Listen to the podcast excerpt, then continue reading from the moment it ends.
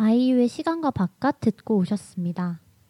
정말 오랜만에 여러분들을 찾아뵙게 되었는데요. 사월 달에 처음 방송을 한 후에 약 한 달 만에, 사실 그보다 조금 더 넘는 시간 동안 재정비 시간을 가지고 여러분들을 찾아오게 되었습니다.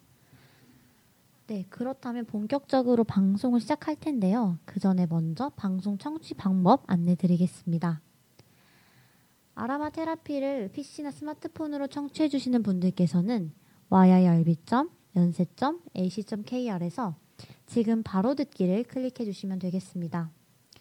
그리고 사운드 클라우드에서 저희 방송을 비롯해 다른 방송들도 들으실 수 있으니까요. 많은 관심 부탁드립니다.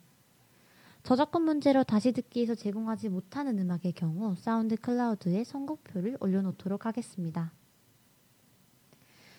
네, 첫 방송을 한 이후에 정말 오랫동안 방송을 해야겠다 다짐은 했는데 또 대충 올 수는 없으니까요. 여러분들에게 좋은 주제를 가지고 돌아올 수 있을 만큼의 시간을 갖고 다시 찾아뵙게 되었습니다. 그렇다면 이 화를 시작할 텐데요. 저희가 다뤄볼 오늘의 감정 주제는 두려움입니다. 지난번에는 불안감에 대해서 이야기를 해보았는데 저희 방송의 취지가 저희가 생각하는 부정적인 감정들을 한번 다루어 보고 또 적절한 방법으로 치유하자라는 것이 목적이기 때문에 한번 이번 주제를 두려움으로 설정을 해봤습니다. 그리고 한 가지 말씀드릴 것은 저희가 부정적이라고 이야기하는 감정은 느끼지 말아야 할 것으로 규정하는 것이 아니라 잘 해소하고 넘어갈 것이라는 감정의 분류로 저희가 얘기를 한 것이기 때문에 어떤 나쁜 감정이라고 생각하기보다는 요거를 잘 해소하고 넘어가는 것이 좋겠다라는 취지에서 부정적인 감정이라는 이름을 붙인 것이니 오해 없으시길 바랍니다. 그렇다면 본격적으로 저희 방송 시작해 보겠습니다. 여러분은 여가 시간에 무엇을 하며 시간을 보내시나요? 저는 휴식 시간이 있어도 알차게 잘 못 쓰는 편이에요. 대체로 누워있거나 핸드폰을 하면서 시간을 보내는데요. 그런 제게 몇 안 되는 취미가 있습니다. 바로 드라마를 보는 것인데요. 드라마를 보면 정말 멋진 남자 주인공들이 많이 나오잖아요. 그래서 어렸을 때나 학생 때 보면서 많이 힐링을 하고 재미를 느꼈던 기억이 있는데 그 중에서도 여러분이 많이 보셨을 법한 드라마들 얘기를 좀 해볼까 합니다. 김비서가 왜 그럴까의 이영준, 시크릿 가든의 김주원, 사네마슨의 강태무, 이 세 인물의 공통점은 무엇일까요? 첫 번째로 그야말로 완벽한 캐릭터라는 것입니다. 세 명 다 기업의 대표를 맡고 있는 엄청난 재력을 소유한 데다가 매우 뛰어난 외모와 피지컬을 겸비한 그야말로 사기 캐릭터로 그려집니다. 하지만 완벽해 보이는 이들에게는 사실 두 번째 공통점을 가지고 있는데요. 다들 트라우마를 갖고 있다는 것입니다. 아라마 테라피 두 번째 편, 오늘의 첫 번째 주제는 트라우마입니다.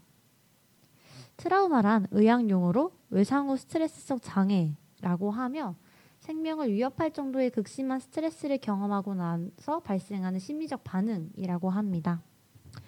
여기서 정신적 외상은 충격적 또는 두려운 사건을 당하거나 목격하는 것을 이야기하며 직접적인 외상이 없어도 정신적 트라우마를 호소할 수 있다고 합니다. 또한 경험을 하지 않더라도 현장을 목격하는 것만으로도 트라우마가, 가지, 트라우마가 생길 수 있다고 해요. 책 영화로 만드는 트라우마 심리학을 쓴 정신의학과 전문의에 의하면 트라우마 기억은 논리적인 말로 이야기할 수 있는 부분이 아니라 감정적으로 그리고 이미지로 표출된다고 합니다. 이 기억의 목적은 위험으로부터 살아남으라는 신호를 계속 보내는 것이라고 해요. 그리고 빅 트라우마와 스몰 트라우마가 있다고 합니다. 자연재해나 전쟁, 중요한 사람의 배신이나 외도 등이 빅 트라우마의 예시이고 스몰 트라우마는 예를 들면 길을 가다가 갑자기 커다란 계획에 물린 일, 짝사랑 상대에게 데이트 신청을 했다가 거절당한 일, 처음 학교에 가는 날 두렵고 무서웠던 일 등이 해당된다고 합니다. 여기서 빅과 스몰은 충격의 정도가 크고 작다라는 것이 아니라 일상 곳곳에서 얼마나 잘 경험할 수 있는가를 기준으로 나눈 것입니다. 여러분께서는 혹시 빅 트라우마나 스몰 트라우마가 있으실까요? 당연히 얘기해주지 않으셔도 괜찮고요. 편하게 익명으로 말씀해주셔도 괜찮습니다. 저는 이 주제를 준비하면서 한번 생각을 해봤는데 저는 약간의 트라우마가 있는 것도 같아요. 제가 고등학생 때 선생님한테 크게 혼난 적이 있습니다.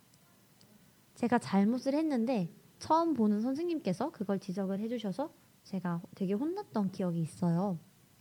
그때 선생님께서 애들 앞에서 혼낼 수는 없으니까 자습실 밖으로 불러내서 저를 뭐라고 하셨어요. 그리고 그 뒤로 그 자습실 바깥에 혼났던 공간을 보면 괜히 그때 생각이 나면서 좀 위축되게 되었던 것 같습니다. 지나가면서도 괜히 외면하면서 지나가고 좀 피했던 것 같아요.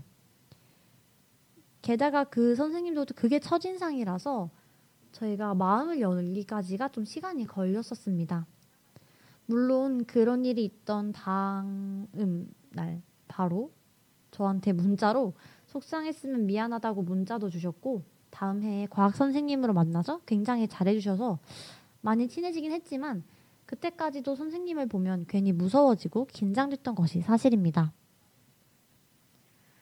그래서 지금은 그런 감정이나 뭐 느낌이 전혀 남아있지 않아서 이런 경험은 스몰 트라우마 중에서도 조금 미약한 트라우마일 것 같아요.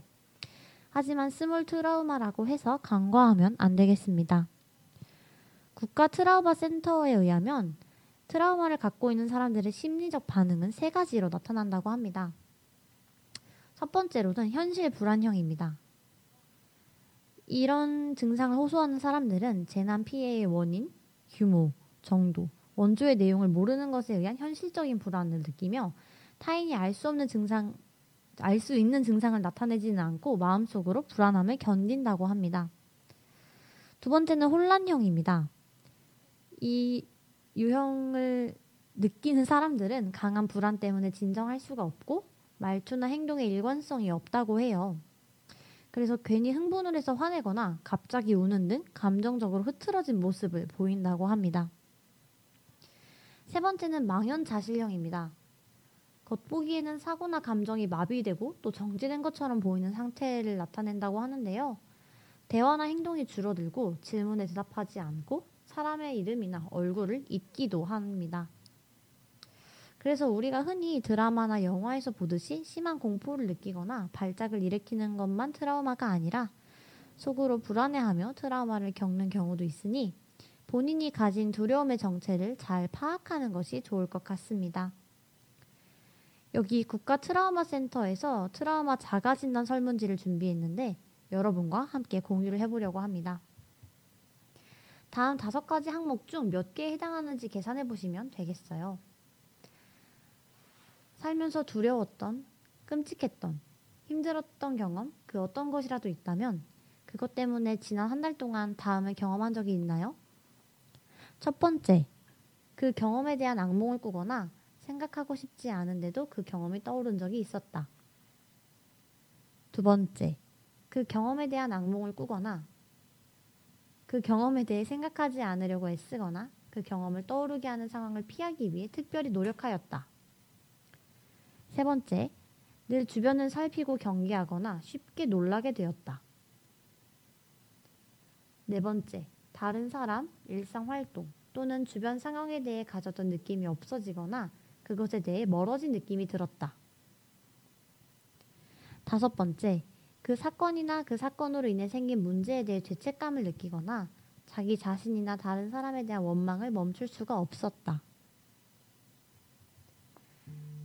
이 중에서 두 개에 해당할 경우에는 외상 사건과 관련된 반응으로 불편함을 호소하고 있는 것이고 세 개 이상이라면 심한 불편감을 호소하고 있어 외상 후 스트레스 증상이 심한 것이라고 볼 수 있다고 합니다. 또 많은 사람이 트라우마로 인해 힘들어하는 만큼 여기서는 트라우마로 힘들어하는 스스로를 위한 지침을 제시하고 있는데요. 우선 극도의 스트레스를 받을 만한 사건이 발생했음을 그대로 받아들이는 것으로 시작합니다. 그리고 충분한 휴식, 일상적인 운동과 균형 잡힌 식사를 통해 스스로를 소중히 여기라는 조언도 함께 하고 있습니다. 또한 술과 커피를 줄이고 담배를 끊어보라 긴장을 풀 수 있는 시간을 스스로 가져라. 평범한 일상들을 다시 조금씩 시작해보라.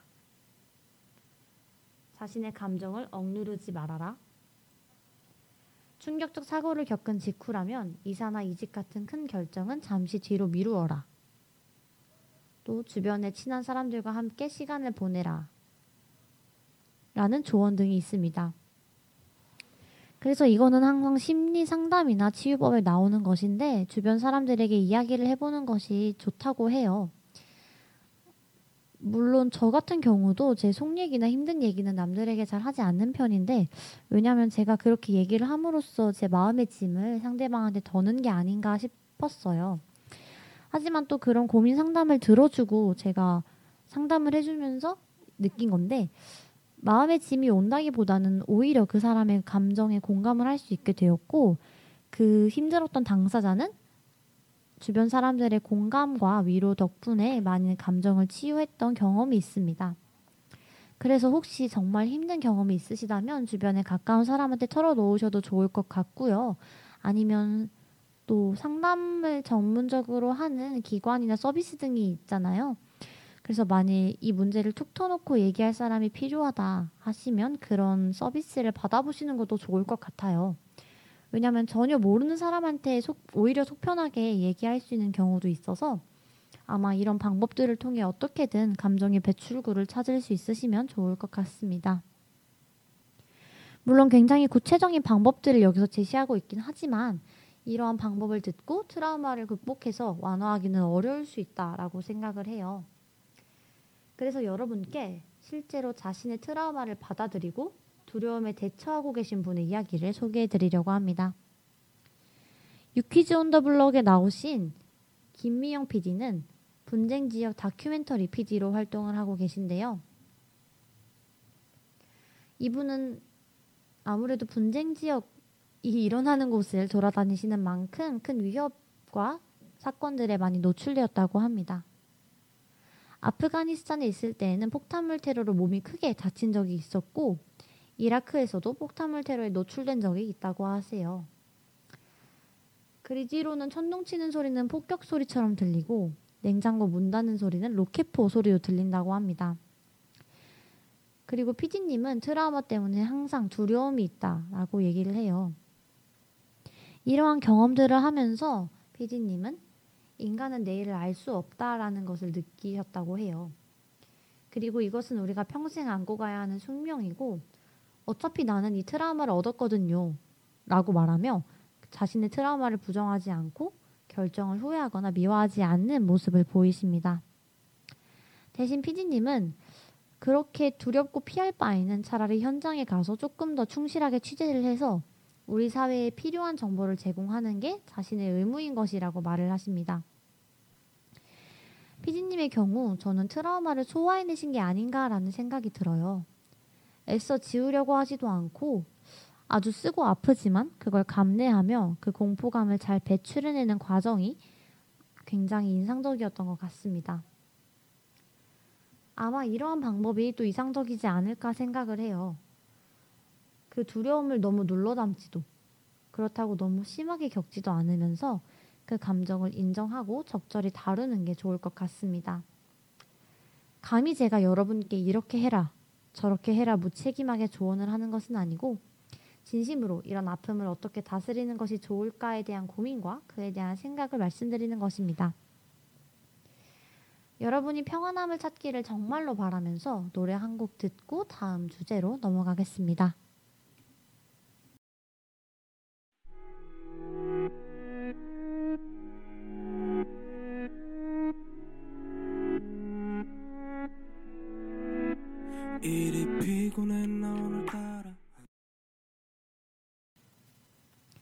앞에서는 저희가 충격적이고 무서웠던 경험에서 느껴지는 두려움으로 트라우마에 대해 알아보았는데요. 이번에는 또 새로운 이야기를 하려고 합니다. 여러분은 혹시 뼈가 거꾸로 솟아있다는 뜻을 가진 단어가 무엇인지 아실까요? 바로 반골이라는 단어인데요. 이는 한자어 뜻처럼 남의 말에 나아가 권력에 순응하거나 굽히지 않고 저항하는 기질을 말합니다. 제 주변에도 이렇게 남들이 하자고 하면 괜히 싫다고 하는 분들이 있어요. 저도 요즘에는 그런 짓을 종종 하는데 이번 주제를 준비하며 이런 행동들이 오히려 좋을 수도 있겠다라는 생각을 하게 되었습니다. 이번에 다뤄볼 주제는 반골 기질의 정반대인, 즉 뼈가 너무 곧게 난 예스맨들, 착한 아이 증후군에 대해 다뤄보겠습니다. 흔히 착한 아이 콤플렉스라고도 부르는데 이는 어른이 되어서도 자신의 감정을 솔직하게 표현하지 못하고 타인에게 착한 사람으로 남기 위해 욕구나 소망을 억압하면서 지나치게 노력하는 것을 말합니다. 사실 여러분들은 이게 왜 두려움과 관련되는지 의아하실 수 있을 것 같아요. 정신분석학에서는 어린 시절 주 양육자로부터 버림받을까봐 두려워하는 유기공포가 심한 환경에서 살아남으려는 방어기제의 일환으로 착한 아이 증후군을 바라봅니다. 부모와 정서적인 관계를 제대로 맺지 못한 아이는 부모의 말을 듣지 않으면 부모가 자신을 사랑하지 않을지도 모른다는 불안감에 떨게 됩니다. 때문에 스스로 착한 아이를 연기하게 되는데요. 부모에게 관심과 인정을 받기 위해 뛰고 싶어도 뛰지 못하고 울고 싶어도 울지 못하게 됩니다. 착한 아이를 연기하는 아이의 심리 밑바탕에는 착하지 않으면 사랑받지 못한다는 신념이 자리하고 있습니다. 따라서 착한 아이가 되기 위해 타인의 눈치를 보는 것, 중요한 사람들의 요구에 순종적으로 반응하는 것을 습관적으로 하게 되는 거예요. 착한 아이는 자라서도 착한 어른이 되기 위해 힘씁니다. 타인에게 인정받고 사랑받기 위해, 버림받지 않기 위해 노력합니다. 이러한 노력이 지나치게 되면 그 내면은 자신의 욕구를 억제하고 희생하는 데 따른 우울증을 경험할 수도 있습니다. 착한 아이 증후군을 앓는 사람의 증상은 대체로 다음과 같다고 하는데요. 첫 번째로, 착한 아이 증후군을 앓는 사람들은 언제나 밝고 명랑한 모습을 보입니다. 이게 밝고 명랑하다는 게 나쁘다는 것이 아니라 화가 나거나 짜증이 나더라도 자신의 감정을 겉으로 드러내지 않는다는 측면에서 이런 밝고 명랑함을 이야기하는 것이었고요. 두 번째는 작은 것도 양보하기 위해 노력한다는 점입니다. 다른 사람의 부탁을 거절하지 못하고 싫어하는 티를 내지 못한다고 해요. 그리고 다른 사람의 일을 먼저 해결해주기 위해 자신의 일을 뒤로 미루는 경우도 있다고 합니다. 세 번째로는 자신이 잘못하지 않은 일에도 사과한다는 것입니다. 착한 아이 증후군을 앓는 사람들은 다른 사람과의 갈등을 피하기 위해서 먼저 사과하고 용서를 구한다고 해요. 네 번째로는 규칙을 지키기 위해 과도하게 노력한다는 것입니다. 이 사람들은 자신이 약속을 지키지 않거나 명령을 따르지 않는 것을 참지 못하는 사람들이고요. 그렇기 때문에 정해진 규칙을 지키기 위해 최선의 노력을 다합니다. 어, 제가 이러한 증상들을 보고 제 모습을 한번 떠올려 봤는데요. 아마 꽤 최근까지 이러한 증상이 조금은 있지 않았나 생각을 합니다. 아까 착한 아이 증후군의 증상 중에서 양보하기 위해 노력한다고 했는데 어, 저도 웬만하면 상대방이 원하는 걸 그대로 들어주려고 하는 편이에요. 어, 예를 들면 제가 만일 누구랑 같이 지하철을 탔는데 자리가 하나밖에 안 남았다면 저는 그 사람이 앉는 게 편하다는 입장을 늘 갖고 있었거든요. 몸은 좀 불편할지라도 남이 편한 게 제 마음이 편하더라고요. 그리고 누군가와 갈등이 있을 때 싸우기가 싫어서 먼저 사과한 적도 있는 것 같습니다. 근데 저 같은 경우는 남한테 잘 보이려고 그런 게 아니라 정말 그게 제 속이 편해서 그렇게 해왔다고 생각을 했어요. 하지만 이렇게 착한 아이 증후군에 대해 알아보고 나니 정말 진심에서 우러나오지 않았던 양보와 친절은 남들을 의식해서 그런 것은 아니었을까 하는 생각이 들기도 했습니다. 물론 가까운 분들에게는 제가 좀 편한 대로 행동을 하면서 지내는 경우가 많기는 한데 그래도 이런 착한 아이 증후군이 어느 정도는 있었다는 면을 부정할 수 없게 되었던 것 같습니다.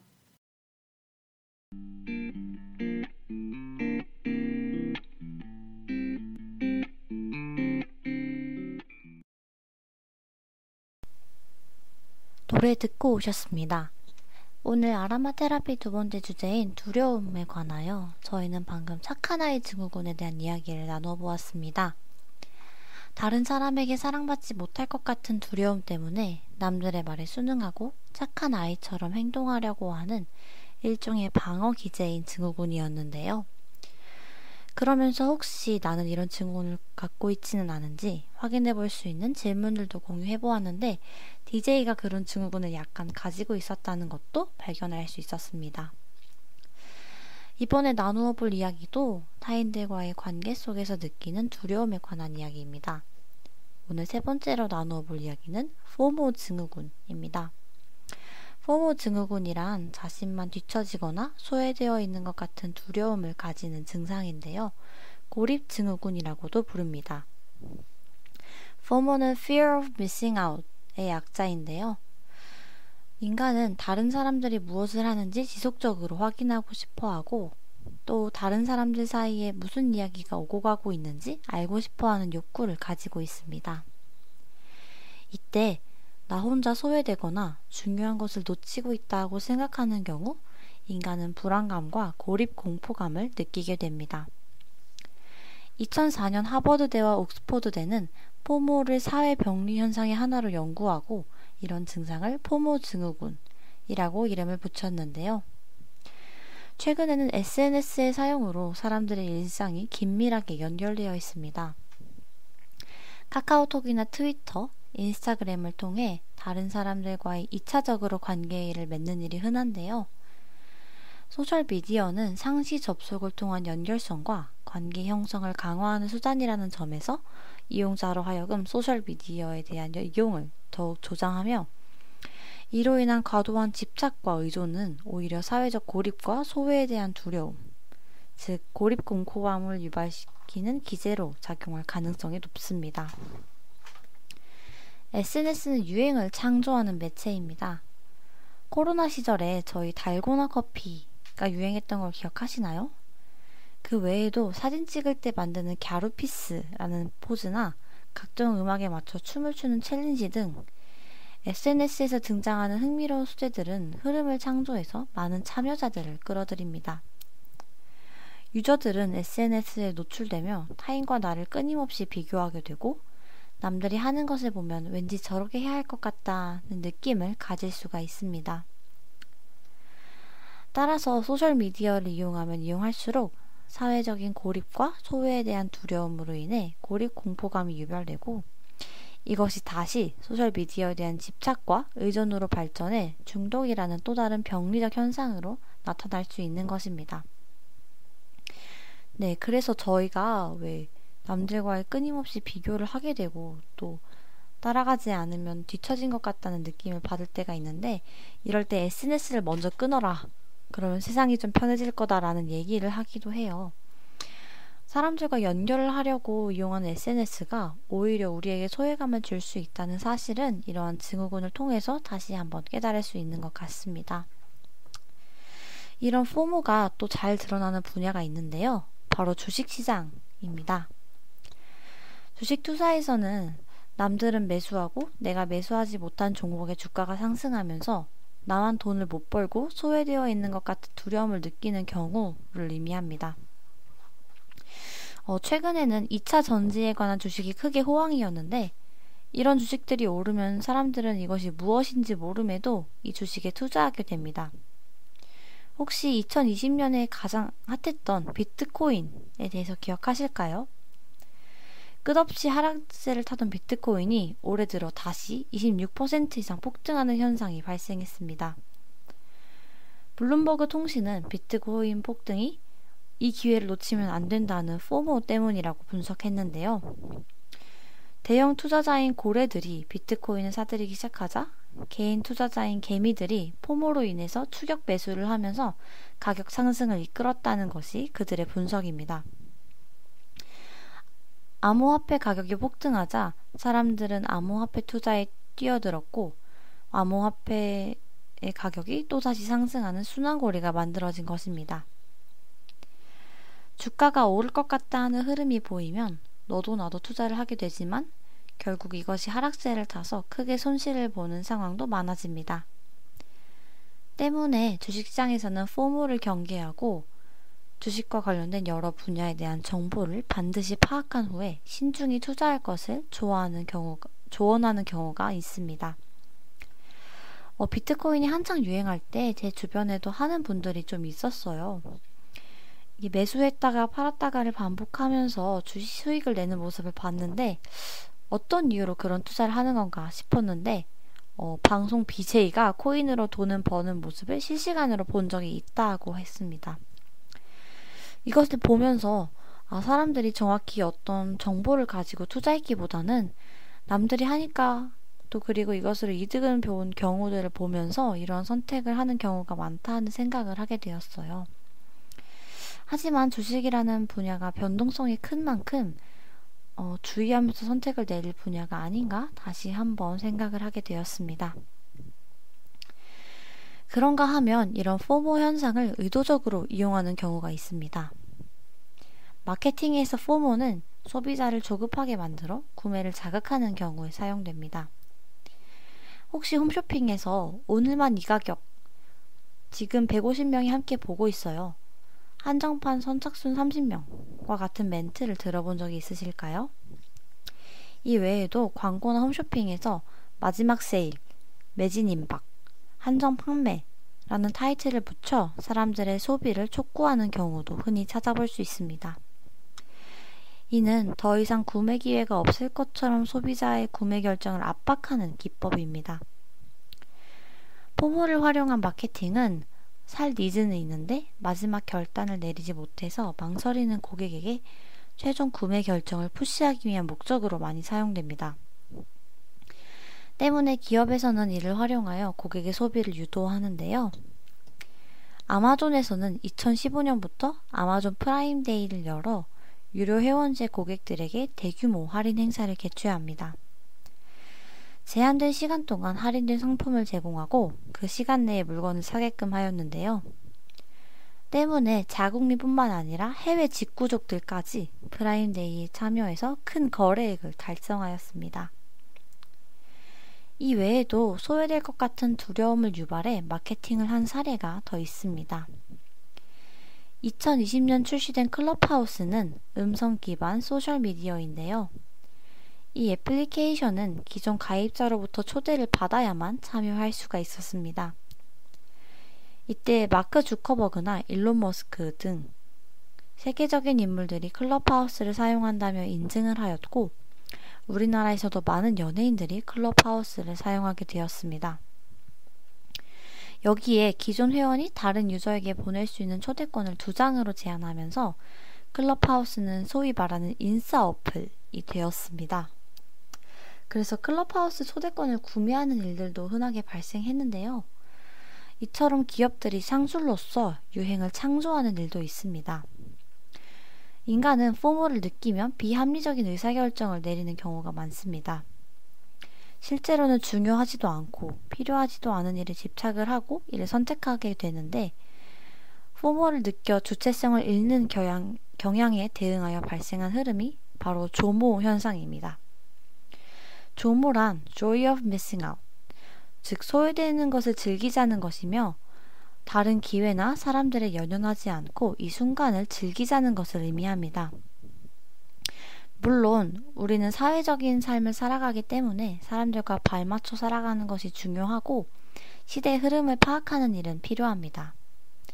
하지만 그 흐름에 휩쓸려 자신만의 기준을 잃고 부화뇌동하는 것은 분명히 경계해야 될 일인 것 같아요. 나에게 필요한 것이 무엇인지 기준을 명확히 정하고 그 밖의 것은 흘려보내는 소외되는 것을 즐기자는 조모의 마인드가 어, 포모를 느끼는 사람들 또한 이 시대의 사람들에게 필요한 자세는 아닌가 생각하게 되었습니다. 일 부에서 저희는 두려움에 관한 세 가지 이야기를 나누어 보았는데요. 이 부에서는 두려움에 관한 영화 한 편을 소개해드릴 예정입니다. 영화 소개 듣기 전에 노래 한 곡 듣고 이 부로 돌아오겠습니다.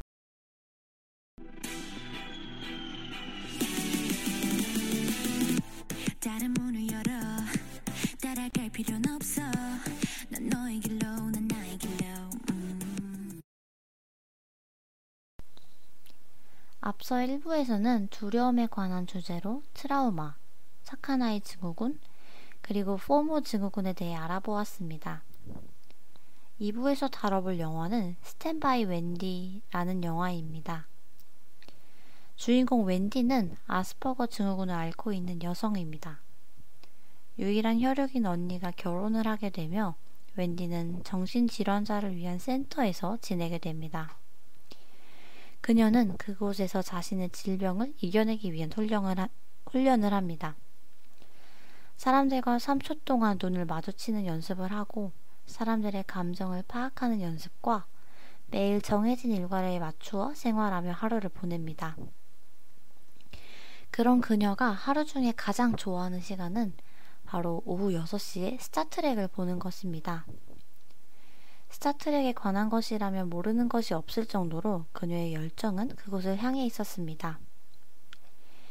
이곳의 생활을 잘 해내는 그녀였지만 사실은 그녀는 집에 가고 싶었습니다.